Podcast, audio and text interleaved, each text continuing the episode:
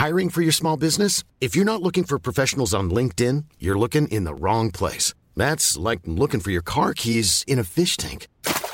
LinkedIn helps you hire professionals you can't find anywhere else, even those who aren't actively searching for a new job but might be open to the perfect role. In a given month, over 70% of LinkedIn users don't even visit other leading job sites. So start looking in the right place. With LinkedIn, you can hire professionals like a professional. Post your free job on linkedin.com slash people today.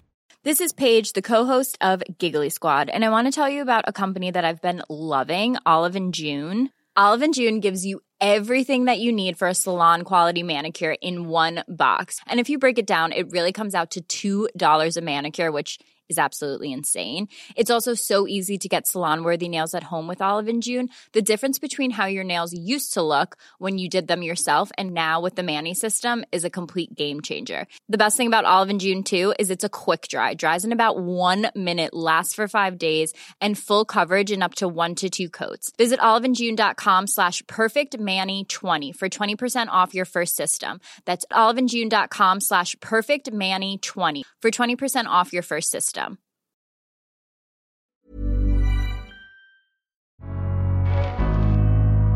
Welcome to the Daily Doctor's Kitchen with me, your host, Dr. Rupy. I'm a medical doctor, cookbook author, podcaster, and studying for a master's in nutritional medicine. The Daily Doctor's Kitchen is a series of bite sized nuggets of information, all to do with food, nutrition, healthy living to allow you to live your best life.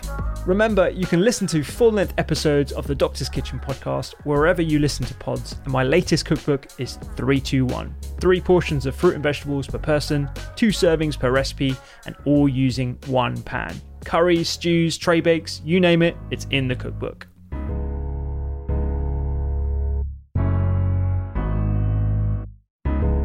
So we kind of need to pare back how we look at bread and and and start really looking at it for our health and then looking at flavor.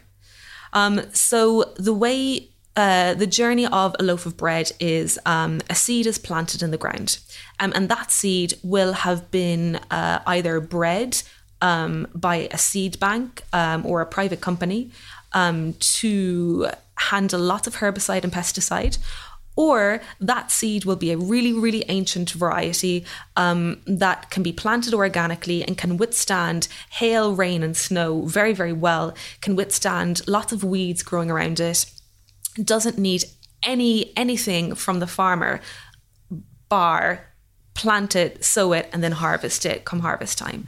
Um, so you, you immediately you, you become a consumer of one or the other. You're going the organic ancient grain route, or you're going like the very very very commercial commercial wheat route. Mm-hmm. Um, and and whichever route you go, kind of dictates your health post eating that loaf of bread. Um, so let's first talk about the commercial route. Um, so um, if I'm a bakery and I really like that aesthetically pleasing, like white fluffy sourdough, I'm probably going to go for that commercial wheat. Um, that's there's been lots of herbicide, lots of pesticides, um, and then I'm going to mix that with um, a sourdough starter uh, to ferment it and you know make it healthier and more digestible.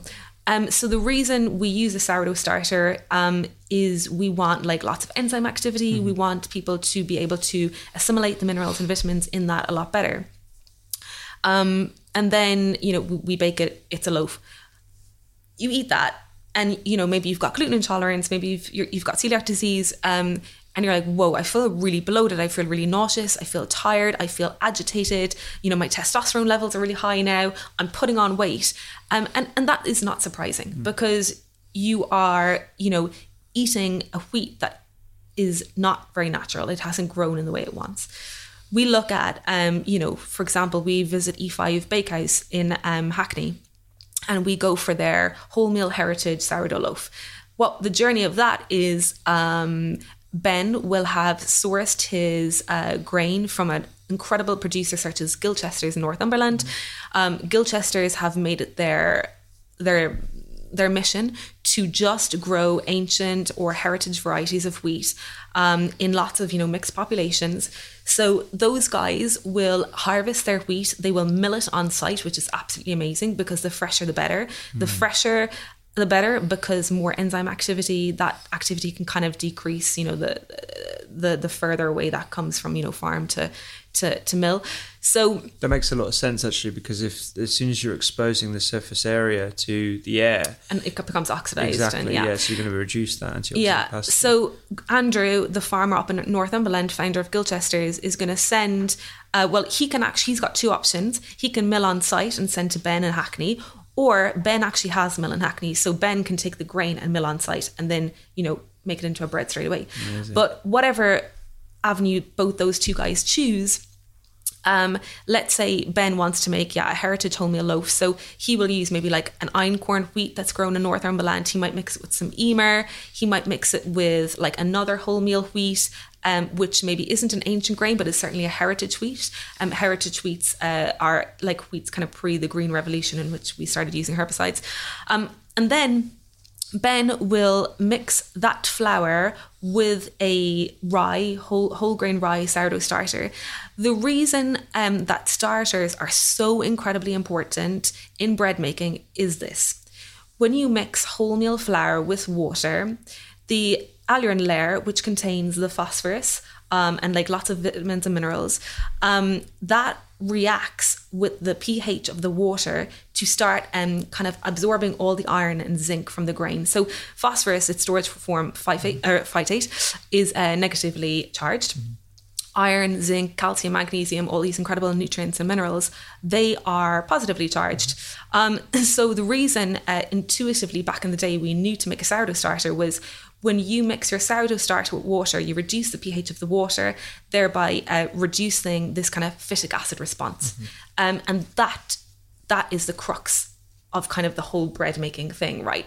So uh, you want to know your bakery. You want to know where your flour is coming. You want to know that they're using sourdough starters that completely acidify um, the wholemeal flour so that you get all the vitamins and minerals, all those B vitamins, all those E vitamins, etc. Um, so, um, and and whereby the milling, to answer your question properly, really comes into play is there's two ways of milling. So there's the modern way and there's the old way. Mm-hmm. The old way of milling flour is stone ground, so creating lots of friction, um, which is awesome and kind of breaking down the bran structure. Uh, the second way, the modern way, is using big, like kind of two meter long roller mills that are so hot they can kill a lot of the enzyme activity that should happen in the grain. Uh-huh. Um, and that's why I tell all my bakery students and everyone that will listen to me to always buy stone ground flour because the less enzyme activity you have going on, you know, the less able the grain is to break down itself into vitamins and minerals that feed us and reduce inflammation around our body. So, how we mill things is one part of the equation, and it is an incredibly important part of the equation.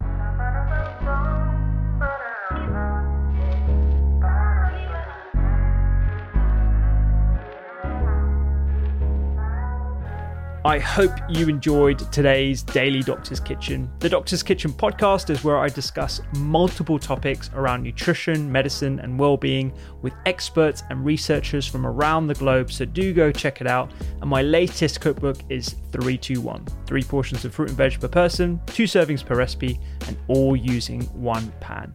Find me on social media at doctors underscore kitchen and sign up for recipes every week at thedoctorskitchen.com. I'm Dr. Rupy. Have a beautiful day.